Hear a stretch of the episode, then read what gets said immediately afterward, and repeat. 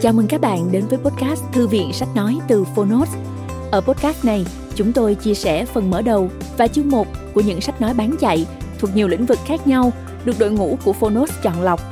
Mong là thông qua podcast, người nghe sẽ tìm thấy quyển sách phù hợp cho bản thân và cả những kiến thức hữu ích cũng như nguồn cảm hứng, kinh nghiệm giúp cuộc sống hàng ngày trở nên phong phú, hiệu quả hơn. Podcast Thư viện Sách Nói được phát sóng đều đặn vào thứ ba, thứ năm và thứ bảy hàng tuần. Mời các bạn cùng đón nghe. Và nếu yêu thích nội dung này, hãy tải ứng dụng âm thanh số và sách nói có bản quyền Phonos để nghe trọn vẹn cuốn sách. Ngoài ra, Phonos còn sở hữu hàng ngàn nội dung số hấp dẫn khác như tóm tắt sách, ebook, thiền, truyện ngủ, nhạc chủ đề, vân vân. Hẹn gặp lại các bạn tại ứng dụng sách nói có bản quyền Phonos nhé. Còn bây giờ, hãy cùng lắng nghe cuốn sách của ngày hôm nay.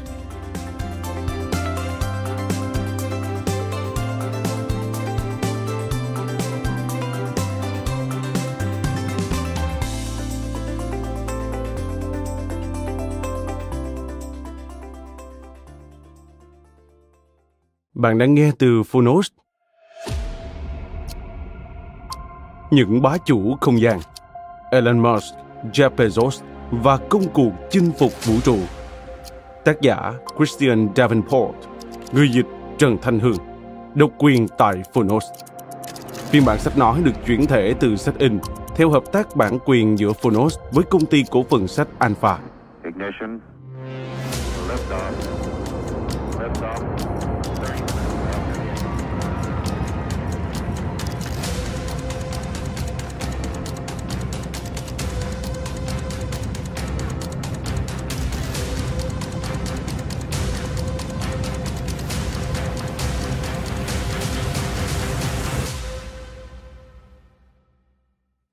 Thành công là một người thầy tồi tệ.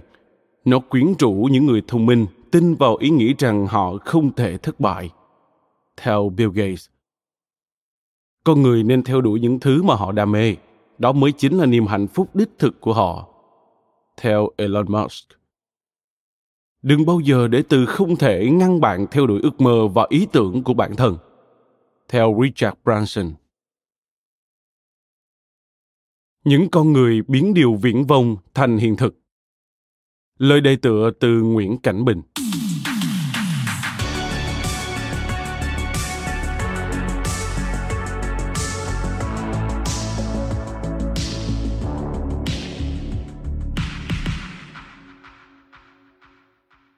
Gần 10 năm qua, sau khi Steve Jobs qua đời, còn Bill Gates dần lui vào quá khứ rời xa sân khấu công nghệ thì một thần tượng mới của thế kỷ 21 đã xuất hiện.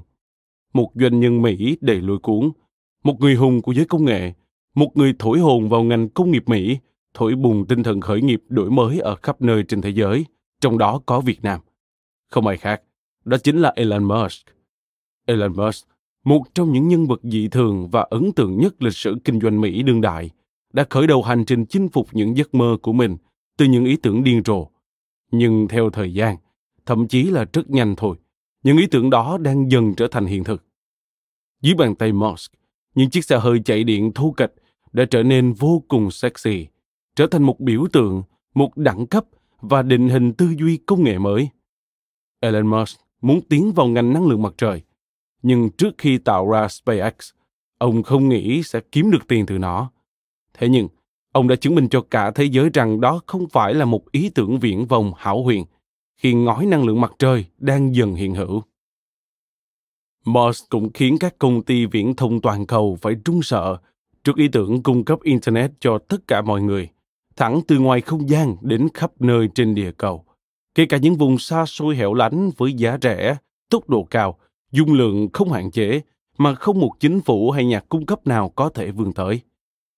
Ý tưởng này vừa lãng mạn, vừa thể hiện rõ chất điên khùng, nhưng cực kỳ thông minh đến mức đơn giản của Musk.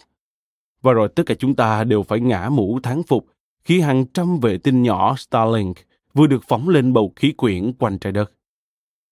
Cùng với Musk, còn hai doanh nhân quen thuộc khác cũng là nguồn cảm hứng vô tận cho hàng vạn bạn trẻ trên thế giới và cả Việt Nam. Jeff Bezos của Amazon và Richard Branson của Virgin.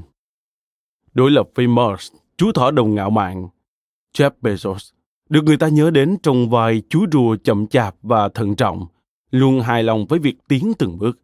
Khởi đầu từ một tay bán sách năm 1994, giờ đây ông là người giàu nhất thế giới. Đế chế Amazon đã thay đổi nền xuất bản, thay đổi hệ thống phát hành sách và cả thương mại điện tử toàn cầu. Và giờ đây, Jeff đang hướng đến mục tiêu chinh phục không gian. Chúng ta cũng chẳng hề xa lạ với Richard Branson, một doanh nhân liều lĩnh nổi tiếng với tinh thần mạo hiểm, sẵn sàng thử sức với những điều không tưởng. Với triết lý không thể làm kinh doanh nếu có suy nghĩ hạn hẹp và dè dặt. Ông tuyên bố, tôi tin rằng không gì trên đời này là không thể. Những doanh nhân vĩ đại ấy, một Elon Musk viễn vông, điên rồ, một Jeff Bezos bình dị, gần gũi, một Richard Branson mạo hiểm nhưng vô cùng thực tế, giờ đang cùng nhau quy tụ ở một lĩnh vực hoàn toàn mới. Không phải là thương mại điện tử, không chỉ là công nghệ hay năng lượng, mà là không gian mênh mông không giới hạn mang tên vũ trụ. Họ không phải là các nhà khoa học, nhưng lại là các nhà khoa học thực sự. Họ không phải là doanh nhân chỉ biết nhìn vào lợi nhuận và doanh số. Họ không phải là những chính khách dẫn dắt một dân tộc, nhưng những gì họ đang làm bao trùm lên cả ba khía cạnh đó. Họ là những nhà lãnh đạo mang lại tương lai cho loài người, những doanh nhân biết nhìn xa trông rộng và đặt cược vào những kho tài nguyên không tưởng. Nhưng trên hết, họ sắn tay mỗi ngày để nỗ lực đạt được mục tiêu đó. Họ là sự hòa trộn đương đại và kế tục những ông trùm đế chế, những nhà công nghiệp như Andrew Carnegie, John Davison Rockefeller Sr., J.B. Morgan hay Thomas Edison, Henry Ford, những người đã hình thành nên đế chế Hoa Kỳ hung mạnh của hôm nay. Họ được gọi là những bá chủ không gian, đang cùng nhau đứng sau những thương hiệu đình đám nhất thế giới. Amazon, Microsoft, Virgin, Tesla, SpaceX. Và giờ đây, họ đang đánh cược phần lớn khối tài sản của mình để thực hiện giấc mơ đưa con người ra ngoài không gian, vượt qua chính phủ trong hành trình phát triển du lịch vũ trụ. Họ là nguồn cảm hứng động viên khích lệ thôi thúc chúng ta nỗ lực biến những mục tiêu viễn vông thành hiện thực thông qua những câu chuyện về Musk, Bezos, Branson. Chúng ta, những người trẻ ngày nay, có thêm động lực sẵn sàng khát khao, sẵn sàng dại khờ và vấp ngã trong hành trình phát triển doanh nghiệp, sản phẩm và dịch vụ của mình.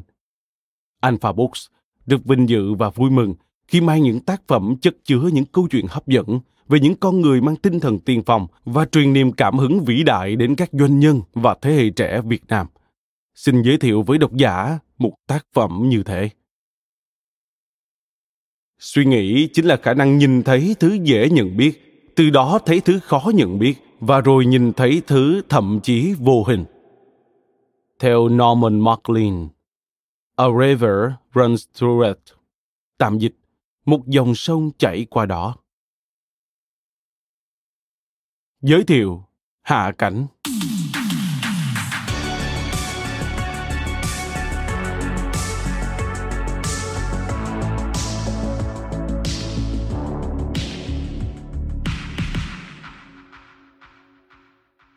Họ thoáng thấy nó hiện ra lần đầu ở khoảng cách 7.600 mét và đang rơi rất nhanh. Thường thì một tên lửa rơi xuống như một quả bom sẽ gây ra hoảng loạn nhưng thay vào đó khoảng 400 người tụ tập trong phòng nghỉ giải lao dành cho nhân viên tại trụ sở Blue Origin, ngoài ô Seattle. Lúc đó, lại đang háo hức được nhìn thấy tầng tách của tên lửa lao thẳng xuống trái đất. Còn khoảng 10 giây trước khi động cơ khởi động, người điều khiển bay thông báo. Các nhân viên, hầu hết là kỹ sư, tụ tập rất đông để ngắm tên lửa rơi tự do qua một màn hình siêu rộng.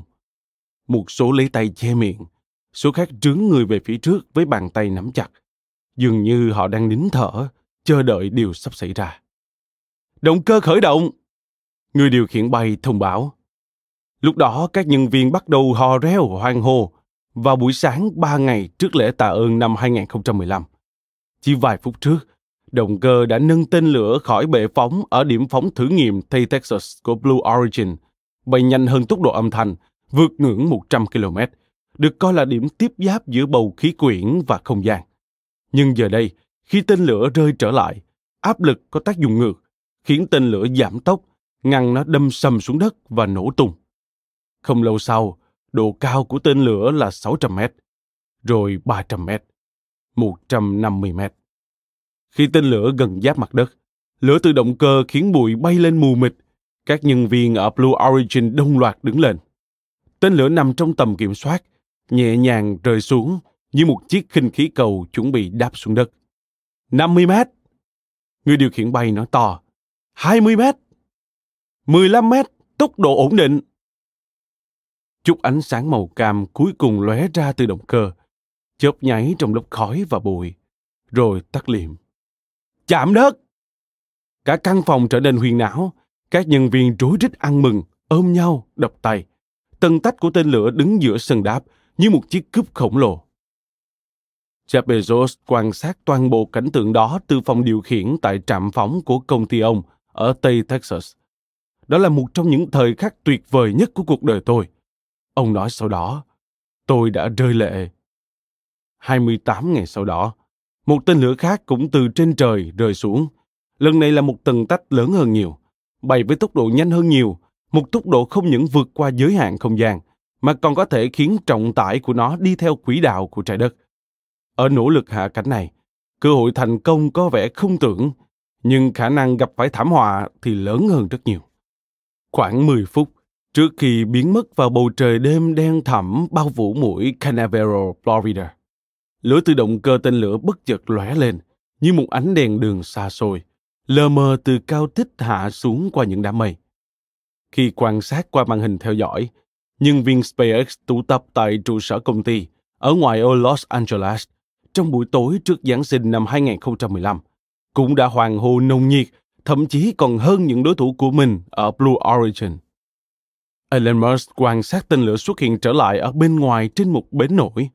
Sau đó ông quay lại phòng điều khiển để nhìn tên lửa đang đứng kiêu hãnh ở sân đạp. Cũng giống như Bezos, ông nói đó là một trong những ngày tuyệt vời nhất cuộc đời mình. Ông gọi đó là một thời khắc có tính cách mạng – một thời khắc đã giúp nâng đáng kể sự tự tin của tôi về tiềm năng xây dựng một thành phố trên sao hỏa. Khoảng 50 năm sau sự ra đời của kỷ nguyên không gian, chưa có ai từng phóng một tên lửa vượt qua điểm tiếp giáp với không gian và hạ cánh nó theo chiều thẳng đứng. Giờ đây, điều đó đã được thực hiện hai lần, chỉ trong vòng chưa đến một tháng. Trong suốt nhiều thế hệ, những chuyến bay lên vũ trụ hầu như chỉ được ăn mừng ở thời điểm cất cánh – còn việc hạ cánh gợi cho ta nhớ về lần Neil Armstrong và Buzz Aldrin đặt chân lên mặt trăng, hay là 7 phút kinh hoàng của xe tự hành Curiosity hạ cánh trên sao hỏa. Việc nhìn thấy những tầng tách tên lửa trở về trái đất, bị cháy xém nhưng đầy hiện hách, báo hiệu một khả năng thành công và cho phép chúng ta hy vọng về một khoảnh khắc Apollo 11 khác. Bước nhảy khổng lồ tiếp theo mà nhiều người trông chờ nhưng chưa bao giờ được chứng kiến. Ấn tượng hơn nữa là những lần hạ cánh này đều được thực hiện không phải bởi các quốc gia. Ngay cả NASA cũng không đạt được thành tựu đó, mà là thành quả của hai công ty tư nhân. Chúng được hậu thuẫn bởi những tỷ phú có tham vọng phát triển các tên lửa tái sử dụng, những người đang theo đuổi một chiến thánh, một công nghệ với tiềm năng cắt giảm đáng kể chi phí du hành vũ trụ. Trong nhiều thập kỷ, những tầng đầu tiên của tên lửa đã rơi xuống đại dương, sau khi đẩy trọng tải lên không trung. Đối với Musk và Bezos, đó là một sự lãng phí, giống như ném đi một máy bay vừa thực hiện xong chuyến bay từ New York đến Los Angeles. Giờ đây, họ đã cho thấy tên lửa không những có thể bay lên, mà còn có thể bay trở lại, hạ cánh chính xác và làm nóng lại mối quan tâm về thám hiểm vũ trụ của con người một cách chưa từng thấy trong nhiều thập kỷ. Những cuộc hạ cánh này không chỉ là nguyên nhân dẫn đến các buổi ăn mừng ở Blue Origin và SpaceX, mà còn gợi lên niềm hân hoan tột độ ở cả lượng người hâm mộ ngày càng hung hậu của họ. Hàng triệu người trong số đó đã xem những video được lan truyền rộng rãi. YouTube và Reddit giờ đây là nơi người hâm mộ không gian mới tụ tập giống như cách mà những người đam mê từng tụ tập đầy bãi biển Cocoa dọc mũi đất trong những năm 1960. Với sự cuồng nhiệt tột độ, họ cổ vũ cho kỷ nguyên không gian mới này cũng giống như cha mẹ họ từng cố vũ John Glenn bay vào quỹ đạo trong khoảnh khắc đã thổi bay sự suy xét độc lập và đầy nghiêm khắc của một ký giả như Walter Cronkite. Ôi, hãy bay lên em yêu! Ông ấy đã thốt lên trên sóng truyền hình trực tiếp khi quả tên lửa xé toạc một lỗ trên bầu trời.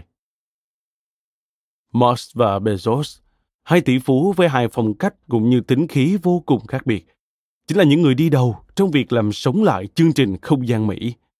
Đầy táo bạo, Moss luôn tiến về phía trước. Những thành công và thất bại của ông luôn là tâm điểm của sự chú ý. Ngược lại, Bezos luôn kính kẽ và thận trọng. Dự án tên lửa của ông luôn phủ một lớp màng bí mật.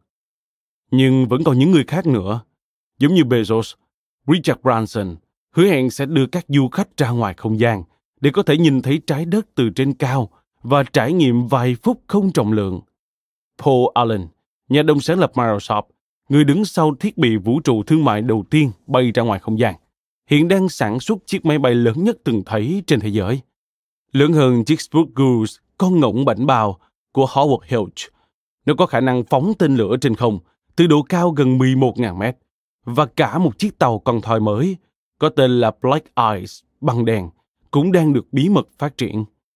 Những bá chủ không gian này đều đang đứng sau các thương hiệu lớn nhất thế giới. Amazon, Microsoft, Virgin, Tesla, PayPal. Những thương hiệu đã làm chuyển ngoặt các ngành từ bán lẻ đến thẻ tín dụng đến hàng không. Và giờ đây, họ đang đánh cược phần lớn khối tài sản khổng lồ của mình để đưa số đông ra ngoài không gian, vượt qua chính phủ trong hành trình phát triển du lịch không gian. Hành trình tiên phong mở đường đầy quyết liệt của họ là một câu chuyện gần như không tưởng, đầy ắp rủi ro và mạo hiểm. Trong đó chỉ một cú va chạm cũng có thể cướp đi sinh mạng của phi công thử nghiệm, gây ra một vụ nổ tên lửa và những hoài nghi thiết bị hỏng. Ở đó có những vụ kiện đầy gây cấn giữa một người giàu mới phớt yếu thế với tổ hợp quân đội công nghiệp quốc gia.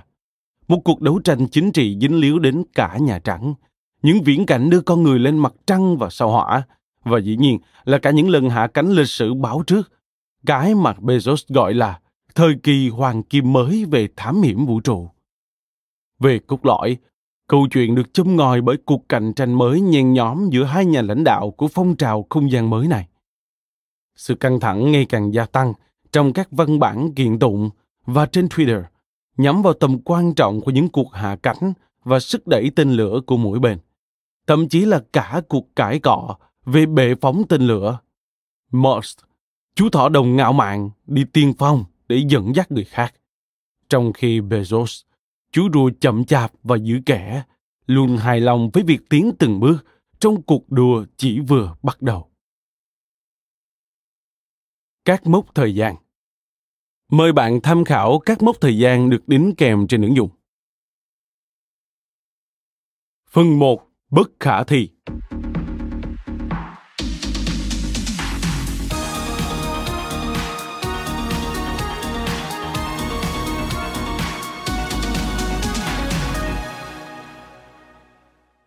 Chương 1 Chết một cách ngớ ngẩn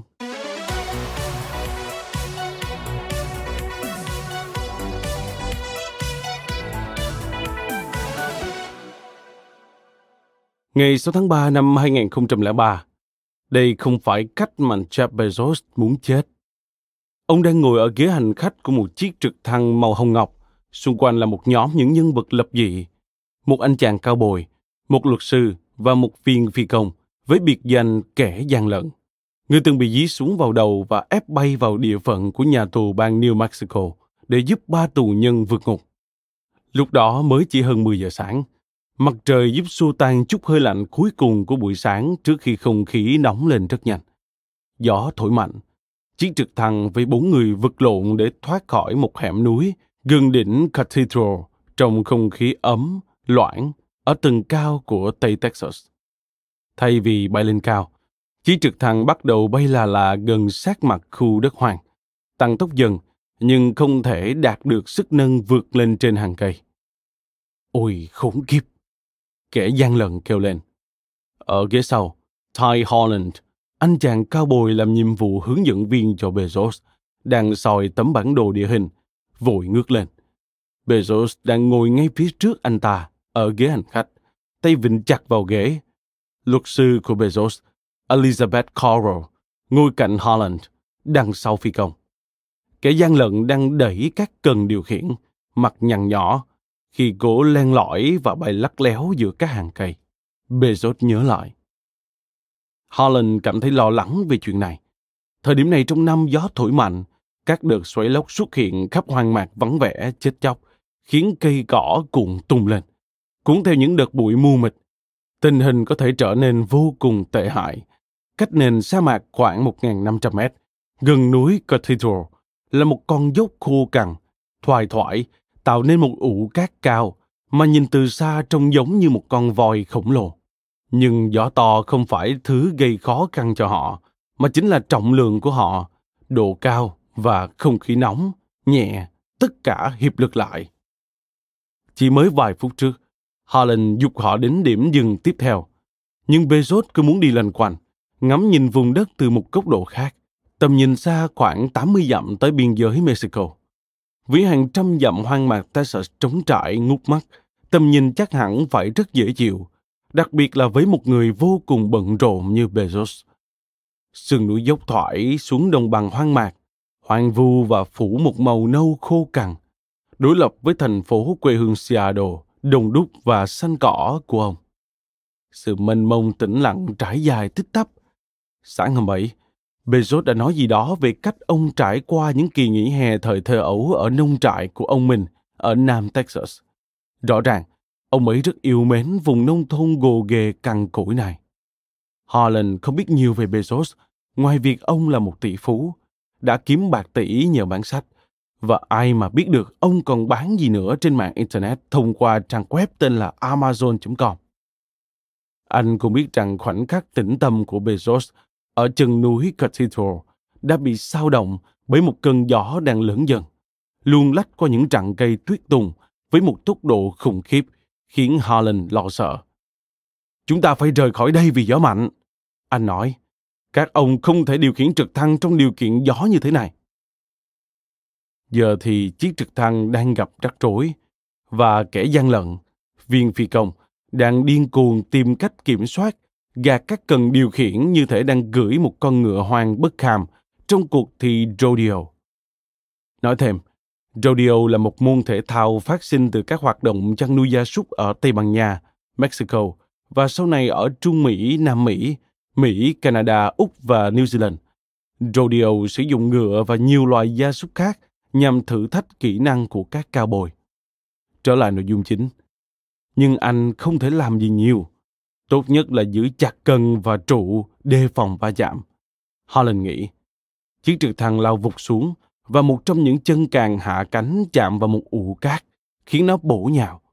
Cánh quạt của chiếc trực thăng đập xuống đất, vỡ toan thành nhiều mảnh, có thể cắt vào khoang hành khách bất cứ lúc nào. Bên ngoài, thế giới đảo ngược khi chiếc trực thăng đổ nhào xuống một nhánh sông hẹp tình cờ có tên là Calamity, tai họa. Bên trong khoang, các hành khách bị va đập mạnh như những quả bóng nảy bật lên do lực va chạm rồi bắn sang phía bên khi chiếc trực thăng bị lật úp. Một phần trực thăng chìm dưới dòng suối nông và nước bắt đầu tràn vào trong. Holland bị uống no nước. Anh không muốn sống sót trong một vụ rơi máy bay đau đớn chỉ để chết chìm dưới một con suối. Anh kéo mạnh dây an toàn, trong tuyệt vọng. Chiếc dây an toàn đã cứu anh, giờ lại đang bó chặt vào ngực và hông, siết chặt anh hơn bao giờ hết. Bezos ngoái lại phía sau chiếc trực thăng để đảm bảo Carol vẫn ổn, nhưng cô ấy đã biến mất. Elizabeth đâu? Ông thất thanh hỏi. Không có ai trả lời. Rồi họ nhìn thấy một cánh tay dơ lên từ mặt nước phía dưới Holland. Trong lúc chiếc trực thăng rơi, anh đã ghim chặt cô luật sư dưới nước, mà không biết mình đang nằm đè lên cô. Họ vật lộn để giúp cô tháo dây an toàn và nâng đầu lên khỏi mặt nước. Cô thở hổn hển, phần lưng dưới của cô đau khủng khiếp, nhưng cô đã sống sót. Như một phép màu, tất cả bọn họ đều sống sót. Họ treo ra khỏi chiếc trực thăng, từng người một, tụ họp bên bờ suối, cùng kiểm tra cho nhau. Bezos và kẻ gian lận bị thương và bầm tím vì đập đầu vào bảng điều khiển.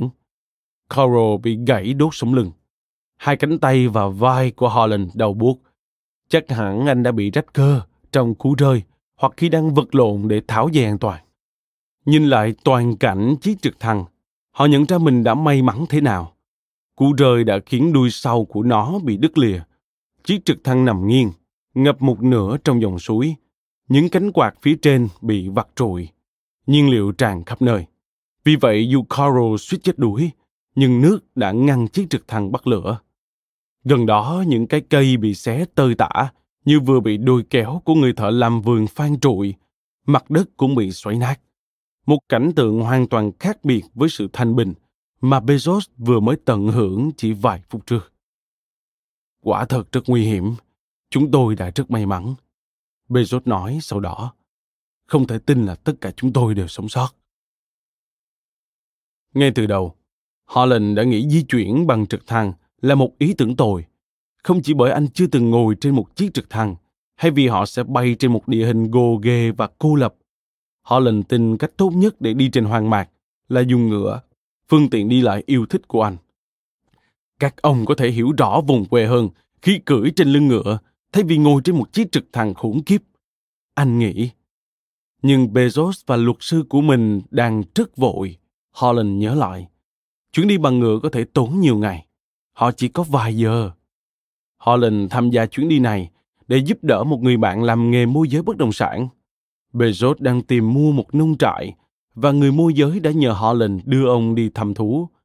Không ai biết rõ vùng quê này hơn anh và anh rất sẵn lòng giúp đỡ. Holland phát hiện ra Bezos, 39 tuổi, đang tìm kiếm một nơi để thư giãn vào cuối tuần, nuôi vài đàn gia súc và giả là một chàng cao bồi. Có thể là để làm sống lại những kỷ niệm thời thơ ấu về mùa hè ở nông trại của ông mình ở Nam Texas. Holland không có máy tính, chứ đừng nói việc lên mạng Internet. Tôi hoàn toàn không biết gì về ông ấy. Amazon, mạng Internet hay điều gì tương tự. Anh ta nói. Gần một thập kỷ sau khi Bezos nghỉ việc ở phố Wall để bán sách trên mạng, Amazon bắt đầu khởi sắc. Vào tháng 1 năm 2002, công ty đã đạt được 5 triệu đô la lợi nhuận quý đầu. Từ việc chỉ bán sách, Amazon tiếp tục mở rộng sang âm nhạc, đồ chơi, thời trang, nội thất và đồ điện tử. Khi khách hàng trở nên thoải mái hơn với việc sử dụng máy tính để mua hầu hết mọi thứ. Vào năm 2000, Amazon đã bán 400.000 bản cuốn Harry Potter phát hành năm đó.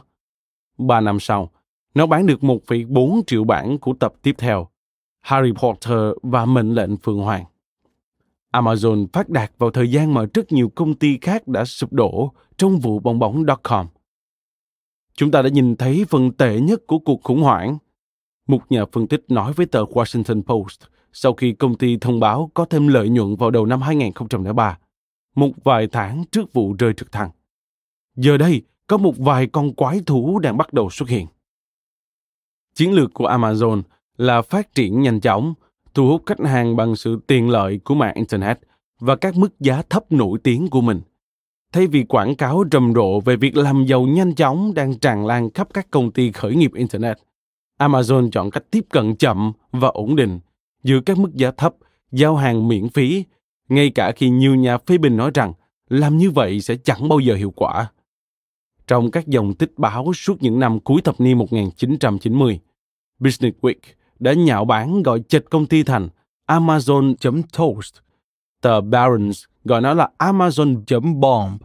Với một bức ảnh diêm hàng của Bezos, người đã cho một khán giả xem và nói Mẹ tôi không thích bức hình này. Nhưng đến đầu năm 2003, với doanh số ở tất cả các phân đoạn thị trường chính đều tăng hai con số, Bezos đã tự tin hơn bao giờ hết với cách tiếp cận của công ty. Ông nói, nó đang mang lại hiệu quả. Đó là sự đầu tư đúng đắn và trong dài hạn nó phục vụ tốt nhất cho lợi ích của cổ đông cùng khách hàng. Tận 4 năm sau chiếc iPhone mới được tung ra, nhưng ông đã tự tin nói rằng Internet lúc đó thực sự mới chỉ bắt đầu. Trong một bài TED Talk nhiều tuần trước vụ rơi trực thăng ở Tây Texas, ông đã so sánh nó với những ngày đầu của ngành điện. Mạng Internet vào năm 2003 cũng giống như ngành điện vào năm 1908, ông tranh luận, khi ổ cắm điện vẫn chưa được phát minh. Ông nói, nếu thực sự tin rằng nó thực sự mới chỉ bắt đầu, bạn sẽ lạc quan đến không thể tin nổi và tôi thực sự nghĩ chúng ta đang ở trong giai đoạn ấy. Với thành công của Amazon, Tài sản của Bezos cũng tăng lên nhanh chóng. Theo tạp chí Fortune vào năm 2003, với việc giá cổ phiếu của Amazon tăng gấp 3 lần, giá trị ròng của công ty cũng tăng thêm 3 tỷ đô la và đạt mức 5,1 tỷ đô la. Ông vươn lên vị trí thứ 32 trong danh sách những người Mỹ giàu có nhất, vượt qua cả vị thần truyền thông New York, Michael Bloomberg, cùng hai anh em nhà Koch, những người đang điều hành một đế chế đầu tư và sản xuất khổng lồ. Tháng 3 năm 2003 là thời điểm thuận lợi để tìm kiếm bất động sản. Đó cũng là lúc để bản thân được tự do đắm chìm trong đam mê thực sự, dù ông hầu như không nói về nó. Bezos không hề nói lý do tại sao ông lại muốn mua đất ở góc khuất này của Texas. Nơi đầy rẫy những con rắn đuôi chuông, hưu la, cừu sừng lớn. Holland, một người quản lý trại nuôi gia súc nhẹ nhàng, dững dưng, dành thời gian bên cạnh gia súc nhiều hơn cạnh con người, cũng không màng truy tìm lý do. Bezos coi anh ta như một giống mèo khác mà ông không thể tìm thấy điểm chung. Ngoài việc hoài nghi về chiếc trực thăng, Holland cũng thận trọng với viên phi công Charles Bowler, người đã trở thành một huyền thoại ở thành phố quê hương El Paso của mình. Anh ta sở hữu bộ tri mép dài, kiểu ghi đông với thiên hướng ưa bạo lực và nói lời thô tục. Biệt danh kẻ gian lận nổi lên từ thời anh ta còn đua xe. Những người thua cuộc chu chát đã kết Bowler tội gian lận và biệt danh ấy gắn với anh ta từ đó. Hóa ra đó là một lời khen. Anh ta đã chia sẻ với một tạp chí vào năm 2009.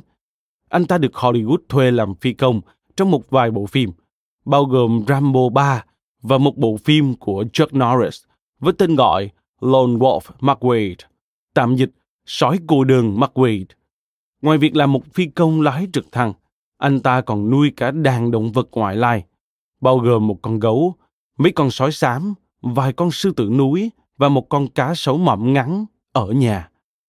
Người quản lý khu vực cấm săn bắn địa phương thỉnh thoảng lại ghé thăm anh ta và từng nói với tờ El Paso Times, kẻ gian lận luôn có sức hút đặc biệt với động vật. Anh ấy có thể vào trong lồng chăm sóc những con sư tử núi bị thương và biến chúng trở thành mèo con. Tuy nhiên, thứ khiến anh ta nổi tiếng nhất chính là vụ vượt ngục. Năm 1988, anh ta lái chiếc trực thăng Gazao của mình. Tình cờ thay đó cũng chính là chiếc trực thăng anh ta đã lái trong Rambo 3 vào nhà tù giải cứu ba tù nhân. Sau hai giờ trượt đuổi, anh ta bị bắt và kết tội đồng phạm. Nhưng Ashley Bailey, vị luật sư tội phạm hình sự nổi tiếng đã tham gia biện hộ cho O.J. Simpson, là người đại diện cho anh ta và đã biện hộ vô cùng xuất sắc đến mức anh ta được thả bổng. Vào buổi sáng diễn ra vụ vượt ngục, kẻ gian lận nói, một phụ nữ đã thuê anh ta đưa đi xem một số bất động sản, cũng giống như Bezos sau này thuê anh ta vậy. Cô ta mặc chiếc áo sơ mi hoa, phối với quần màu đỏ. Sáng hôm đó, cô ta đã lấy một vài khẩu súng ngắn của một người bạn cùng phòng, để lại cho cô bạn một mảnh giấy với dòng chữ Katie, mình lấy mấy khẩu súng của cậu vì mình cần chúng hơn cậu. Không lâu sau khi họ cất cảnh, Cô ta rút khẩu súng ngắn dùng đạn 357 Magnum chỉ vào đầu kẻ gian lận và lệnh cho anh ta bay vào nhà tù để giải cứu gã bạn trai của cô ta, một kẻ sát nhân đã bị kết án tù chung thân cùng hai người bạn của hắn. Cô ta béo phì, kẻ gian lận nhớ lại, nặng khoảng 110 kg. Lúc đó tôi nghĩ mình toi đời rồi, vì người phụ nữ này nghĩ gã đó yêu cô ta và cô ta sẽ không bao giờ tìm được một người đàn ông nào khác, nên không gì có thể ngăn cản nổi cô ta. Anh ta nói với tờ Texas Monthly nhiều năm sau đó. Anh ta nói mình đã cố gắng cướp lấy khẩu súng, nhưng tay của anh ta vẫn còn đau như sau một vụ đọ tay vài ngày trước đó, vì thế không thể dùng lực mạnh. Họ hạ cánh trên sân bóng của nhà tù gần tháp canh đầu tiên, nơi ba tù nhân đang chờ đợi. Những kẻ này đã bò lên trực thăng, một tên treo mình trên chân trực thăng, trong khi các nhân viên an ninh xả súng tới tấp từ trên tháp. Kẻ gian lận luống cuốn không biết phải làm gì. Gã bạn trai đã dùng bắn súng gõ vào đầu tôi và nói sẽ bắn vỡ sọ tôi nếu tôi không lái đi. Holland nhớ lại. Động cơ được mở ở mức tối đa, tôi đã kéo nó hết mức qua cả giới hạn nhiệt độ. Lẽ ra nó phải nổ tung rồi. Cuối cùng bọn chúng kéo gã tù nhân kia ra khỏi chân trực thăng. Một trong hai gã còn lại đang ở trong trực thăng nhảy ra, chạy dọc theo chân chiếc trực thăng và treo lại vào bên trong khi chúng tôi bắt đầu cất cánh. Chiếc trực thăng suýt va vào hàng rào, nhưng cuối cùng cũng cất được cảnh. Ngay sau đó, họ phải đối mặt với những vấn đề nghiêm trọng hơn. Cảnh sát liên bang rượt đuổi họ trên chiếc trực thăng Black Hawk dù hậu đèn suốt gần hai tiếng đồng hồ, cho đến khi họ không còn đường lui. Cuối cùng, kẻ gian lận buộc phải hạ cánh ở sân bay Albuquerque. Giờ đây với chiếc trực thăng đang nằm vỡ toát và chìm trong nước, anh ta lại gặp một trắc rối lớn khác. Anh ta vừa bị rơi trực thăng ở nơi đồng không mông quạnh với một trong những người giàu nhất thế giới trên đó. Cả nhóm của Bezos đều đang ướt sũng và bị mắc kẹt, cách xa thế giới văn minh hàng dặm và nằm ngoài vùng phủ sóng để có thể gọi điện thoại cầu cứu. Tuy nhiên, tình hình đã có thể tệ hơn rất nhiều. Họ đã sống sót và khi đứng trên bờ suối Calamity, một thoáng cảm giác nhẹ nhõm xâm chiếm lấy họ. Bezos nhìn Holland và mỉm cười. Ông nói với chàng cao bồi. Có lẽ anh đã đúng. Suy cho cùng cưỡi ngựa có lẽ vẫn là thượng sách nếu muốn thăm thú đồng quê. Một tràng cười kỳ quặc to hết cỡ vang lên, dội qua khe núi từ người đàn ông vừa mới thoát khỏi thần chết. Ông ấy đã cười to ngớ ngẩn như vậy. Holland nói, ông ấy nghĩ nó buồn cười, nhưng tôi thì không. Kẻ gian lận bật máy chuyển tiếp tín hiệu lên, hy vọng các đội cứu hộ sẽ bắt được tín hiệu. Còn Holland bắt đầu di chuyển để tìm kiếm sự giúp đỡ từ một ngôi nhà cách đó vài dặm. Họ không phải đợi quá lâu. Không lâu sau, những chiếc trực thăng từ đội tuần tra biên giới Mỹ xuất hiện trên đầu họ. Sau đó, các nhân viên cảnh sát hạt Brewster xuất hiện cùng một đội cứu hộ vùng nông thôn. Cảnh sát trưởng Johnny Dodson khảo sát hiện trường. Chiếc trực thăng chỉ còn là một cái lõi màu đỏ, chỉ một phần trong dòng suối. Mặt đất đã bị rotor của chiếc trực thăng cày nát. Rồi đến nhóm bốn người trong kỳ cục là một nhân viên hành pháp. Anh ta đã quá quen mặt kẻ gian lận trứ danh Bowler. Và anh ta cũng nhận ra Holland là một trong những quản lý trại nuôi gia súc địa phương. Những người đàn ông hơi thấp đi cùng có vẻ lạc lõng.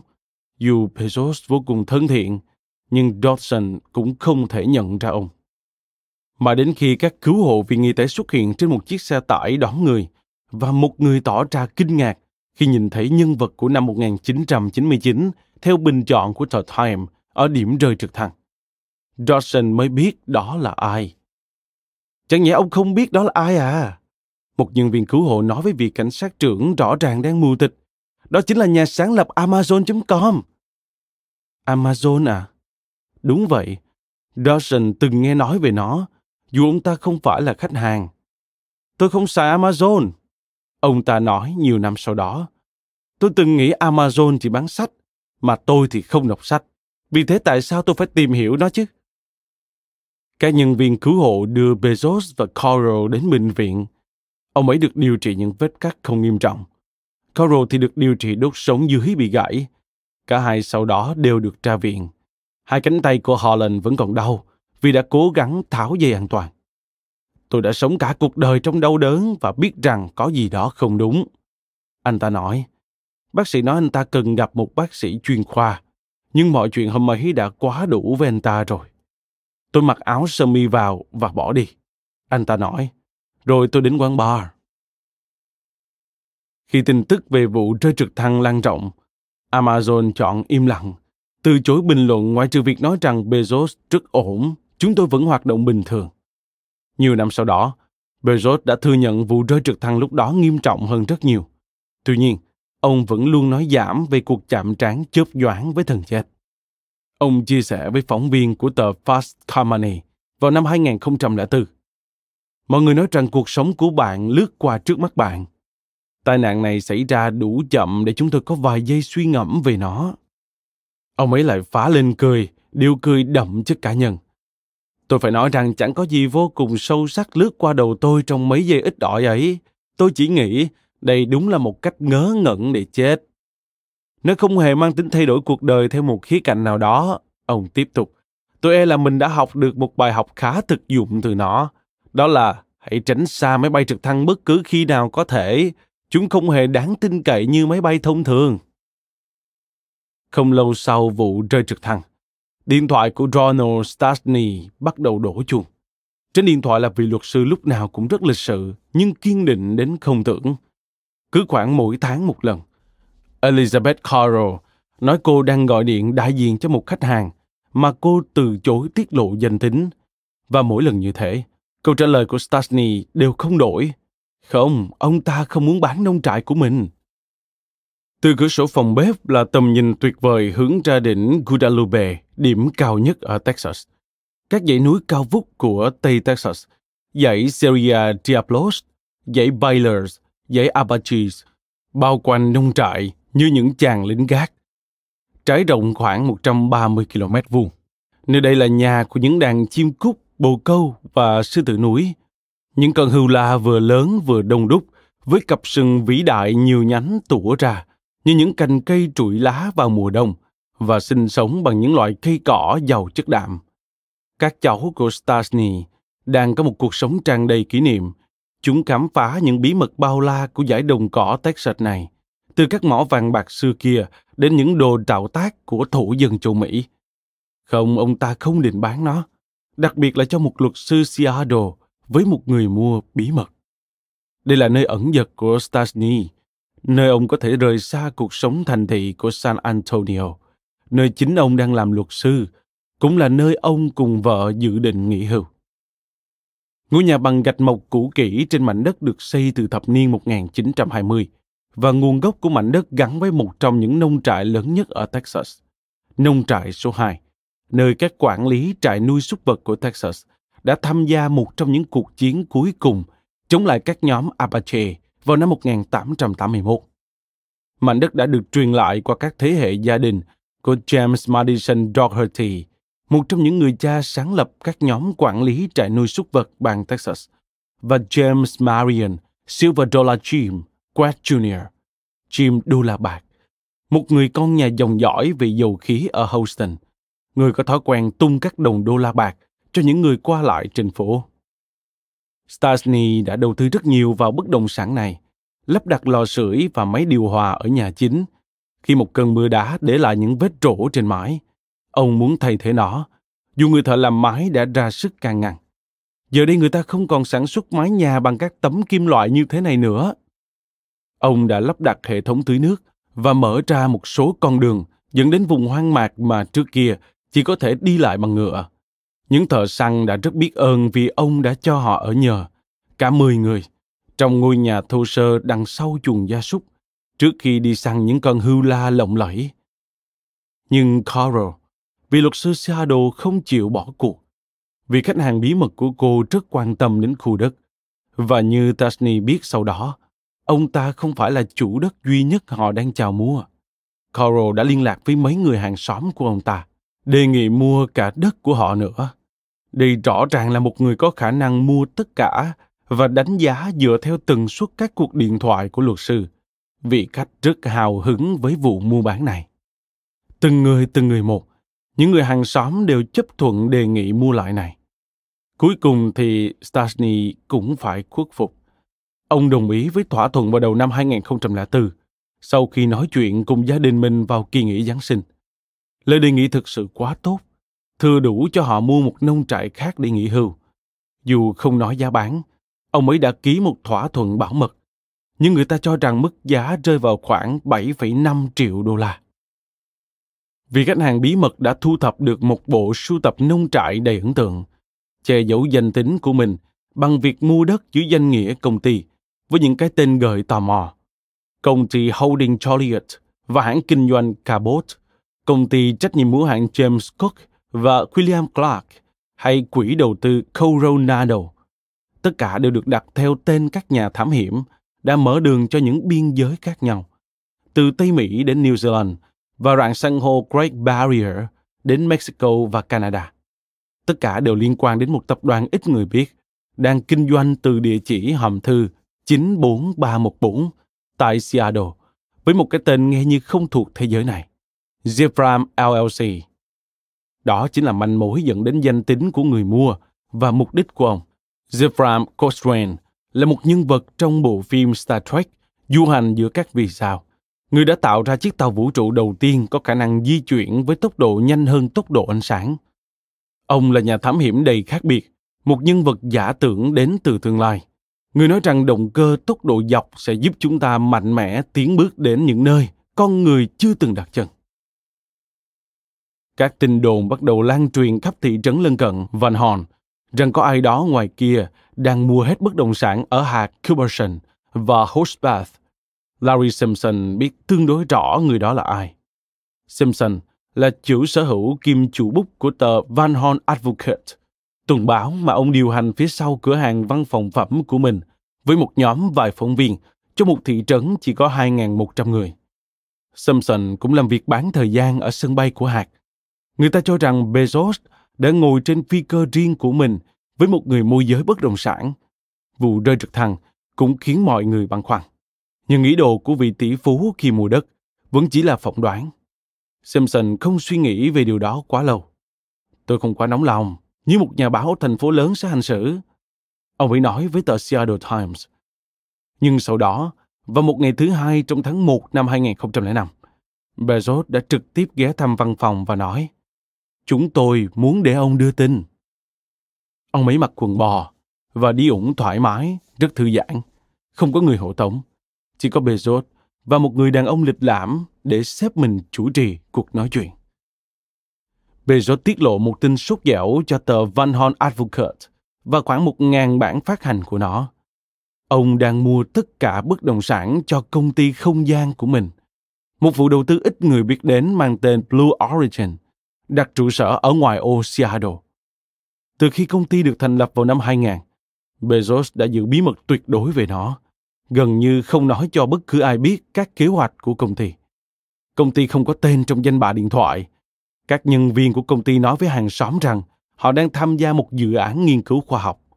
Và một quan chức trong ngành nói với tờ Economist rằng bất cứ người quen nào của tôi biết về nó đều không được phép để lộ thông tin.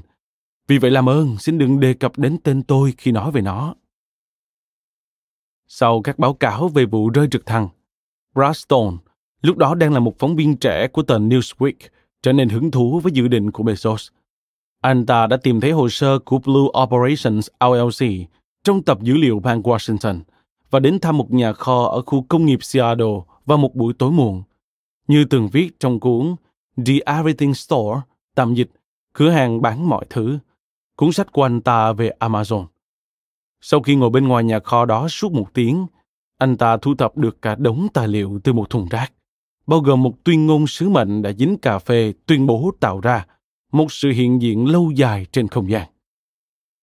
Stone liên lạc với Bezos để mời ông chia sẻ, nhưng Bezos đã từ chối nói thêm về các mục tiêu của Blue Origin cho câu chuyện trên Newsweek của Stone với tiêu đề Bezos trong không gian. Lúc đó vẫn còn quá sớm để Blue nói hay bình luận bất cứ điều gì bởi chúng tôi vẫn chưa làm được gì đáng để chia sẻ.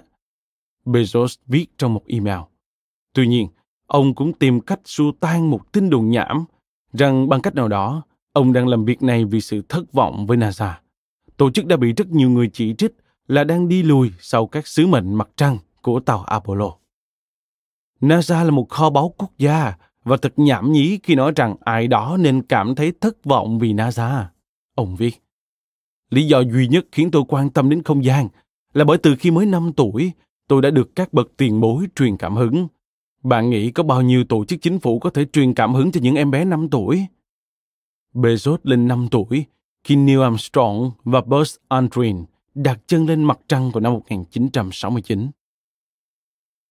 Trong một thời gian, nhân viên duy nhất của công ty là người bạn của Bezos, Neil Stephenson, nhà văn khoa học viễn tưởng. Họ gặp nhau vào giữa thập niên 1990 trong một bữa tiệc tối, nơi họ bắt đầu nói chuyện về tên lửa. Dù đôi bạn có lẽ đã khiến tất cả mọi người quanh bàn cảm thấy nhàm chán, Stephenson nói, nhưng họ thực sự rất hợp nhau. Rõ ràng là anh ấy cực kỳ hiểu biết. Khi trở nên thân thiết, họ dành thời gian phóng các tên lửa mô hình ở công viên Madison, Seattle, nhìn ra hồ Washington. Có lần một trong những chiếc dù của tên lửa bị mắc vào cây khi đang rơi xuống. Và trước khi tôi nhận ra điều đó, anh ấy đã trèo nhanh lên cây, leo ra một cành cây. Stephenson nhớ lại. Cành cây đó không chắc chắn lắm. Vì thế Bezos cố gắng dùng thân lắc cành cây. Vợ anh ấy, Mackenzie nài nỉ anh ấy trèo xuống. Rồi một người dắt chó đi dạo đã giúp họ bằng cách lấy gậy trung cho chiếc dù rơi xuống. Năm 1999, Bezos và Stephenson đã cùng nhau xem xuất chiếu của bộ phim October Sky, tạm dịch Bầu trời tháng 10, bộ phim về nhà văn kim kỹ sư NASA Homer Hickam. Bezos mang trộm bánh mì kẹp bơ đậu phộng vào rạp chiếu phim bằng cách giấu trong áo khoác. Sau đó trong một tiệm cà phê, anh ấy nói rằng mình vẫn luôn muốn thành lập một công ty không gian. Và tôi nói, Ồ, tại sao anh không mở công ty đó ngay hôm nay? Stephenson nhớ lại. Tại sao lại không bắt đầu ngay hôm nay? Ông đang chờ đợi điều gì? Ông đã ám ảnh với không gian suốt cả cuộc đời. Và giờ đây, cuối cùng ông cũng ở trong một vị trí có thể làm điều đó. Mọi việc bắt đầu ngay lập tức sau đó, Stephenson nói. Stephenson trở thành nhân viên đầu tiên và ông ấy đã giới thiệu một vài người bạn cho Bezos, người cũng sẽ tuyển bọn họ vào làm. Họ là kiểu người rất giỏi việc nhanh chóng chụm đầu lại và suy nghĩ về những ý tưởng vật lý học ứng dụng kỳ lạ cũng như đánh giá chúng. Stephenson nhớ lại. Chức danh của họ rất đơn giản và ngang bằng. Thành viên, nhân viên kỹ thuật. Stevenson giữ một số vai trò khác nhau. Buồn tẻ như việc dập dây cáp Ethernet xuống, vận hành một máy nghiền và làm chậm phản ứng của các bộ phận tên lửa, nghĩa là đảm bảo chúng không có bất cứ phần thừa nào có thể phản ứng với hydroperoxide, ông viết trên trang web của mình. Bezos mua lại tòa nhà số 13, phố Nam Nevada, trong khu công nghiệp Seattle, nơi họ tạo ra một viện nghiên cứu dành riêng cho không gian. Stevenson làm việc bán thời gian, viết vào các buổi sáng, sau đó làm việc ở cơ sở vào các buổi chiều. Bezos điều hành hoạt động của nhóm, hỏi ý kiến họ thường xuyên và tham dự các cuộc họp vào một ngày thứ bảy mỗi tháng. Mục tiêu đầu tiên của họ là tìm ra các cách du hành vào không gian, ngoài cách sử dụng tên lửa hóa học, một công nghệ không có mấy tiến triển trong suốt bốn thập kỷ qua. Trong ba năm đầu tiên, chúng tôi đã xem xét thấu đáo mọi giải pháp được biết đến có thể thay thế các tên lửa hóa học và thậm chí còn tìm ra những giải pháp thay thế chưa từng được nghĩ tới. Bezos cho hay. Để phát triển một công nghệ hoàn toàn mới, họ sẽ xem xét bất cứ khả năng nào, bất chấp sự điên rồ của chúng. Bezos nói, khi cùng nhau đưa ra các ý tưởng, bạn phải đón nhận cả những ý tưởng điên rồ. Ý tưởng điên rồ nhất có lẽ là chiếc roi da, một công nghệ cổ xưa nhưng lại vô cùng tuyệt vời. Khi vòng roi da vung ra xa, nó sẽ tạo ra một tốc độ lớn đến mức thực sự có thể phá vỡ giới hạn âm thanh. Làm thế nào bạn chỉ dùng một tay cũng có thể khiến một vật di chuyển nhanh hơn tốc độ âm thanh? Ồ, đó là định luật bảo toàn động lượng, Bezos nói sau này. Động lượng bằng khối lượng nhân với tốc độ. Khi chiếc roi da mỏng dần từ tay cầm cho đến đầu roi, khối lượng của nó cũng giảm dần. Điều đó có nghĩa là để bảo toàn động lượng, tốc độ nhất định phải tăng lên. Nó tăng đến mức tiếng vút được gắn với chiếc roi da. Thực sự nghe như một tiếng nổ siêu thành. Và thế là chúng tôi đã nói, tại sao chúng ta lại không làm một chiếc roi da khổng lồ nhỉ? Bezos tiếp tục. Nó sẽ là một chiếc roi da vĩ đại, nơi bạn cho thứ bạn muốn vụt vào một quỹ đạo ở đầu roi. Vì thế hãy thử hình dung một phi thuyền, một trọng tải hay bất cứ thứ gì khác bạn muốn đặt vào đầu roi. Vẫn cần có một động cơ tên lửa trên bất cứ thứ gì bạn muốn đưa lên không gian, để giúp nó có vận tốc cần thiết đến được quỹ đạo. Nhưng tốc độ của roi sẽ cho phép thiết bị vũ trụ mang theo nhiều trọng lượng và đi xa hơn. Cái roi rõ ràng sẽ phải cực kỳ lớn, sẽ phải dùng các tàu chở hàng để quật thứ này. Ông giải thích, nó bao gồm mọi loại vấn đề thực tế. Nó là thứ bạn có thể loại bỏ như một ý tưởng đáng tin sau một vài giờ phân tích. Vì vậy như chúng tôi được biết, chưa có ai từng xem xét ý tưởng này. Thay vào đó, sau này họ đã nghiên cứu cái Bezos gọi là những thứ hợp lý hơn nhiều với sự nghiêm túc lớn hơn. Ví dụ như laser. Sẽ có một trường laser trên nền, giữ cân bằng liên tục cho tên lửa khi nó bay xuyên qua bầu trời. Đốt cháy thuốc phóng bằng hydro lỏng, một thứ với xung lượng riêng rất chính xác. Hay nói cách khác là độ hiệu quả cao. Công ty đủ nghiêm túc về nó đến mức đã thuê một cố vấn, Jordan Care, và ông này đã chuẩn bị một nghiên cứu. Vấn đề là để tạo ra năng lượng cần thiết họ cần một trường laser khổng lồ. Vì thế, về phương diện chi phí, ý tưởng này có vẻ không thực tế lắm, Bezos nói. Nhưng trên phương diện lý thuyết, nó hoàn toàn khả dĩ. Và có lẽ nếu công nghệ laser phát triển, sẽ có những tên lửa sử dụng trường laser được phóng lên không gian. Nhưng không phải bây giờ. Nếu laser không khả dĩ, có lẽ những khẩu đại bác không gian khổng lồ sẽ khả dĩ. Những giải pháp đường đạn nơi bạn có những nòng súng khổng lồ thuộc nhiều loại khác nhau. Bezos nói, bắn các vật thể vào không gian như trong một tiểu thuyết của Jules Verne. Điều này rõ ràng sẽ không có lợi cho con người bởi lực hấp dẫn quá lớn, ông nói, nhưng nó lại hiệu quả trong việc vận chuyển hàng hóa lên không gian. Vì vậy họ đã xem xét công nghệ súng điện từ Railgun, lúc đó đang được Lầu Năm Góc nghiên cứu cho các loại vũ khí có thể bắn ra các viên đạn ở tốc độ Mach 7 hay nhanh gấp 7 lần tốc độ âm thanh. Để dễ hình dung, một viên đạn phản lực Hellfire, lửa địa ngục, di chuyển với tốc độ Mach 1. Thay vì sử dụng thuốc súng, các khẩu súng điện từ Raugen sử dụng các trường điện từ. Các viên đạn bị bắn ra khỏi nòng với vận tốc cực lớn và không cần dùng bất cứ loại thuốc pháo nào.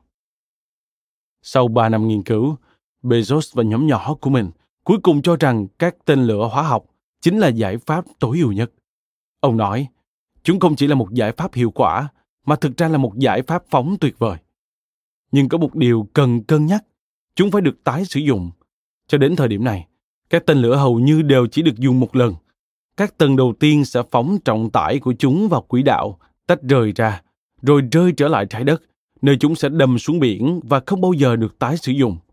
Mỗi lần phóng sẽ đòi hỏi một tên lửa hoàn toàn mới và các động cơ tên lửa được chế tạo thật cẩn thận cho một lần phóng duy nhất.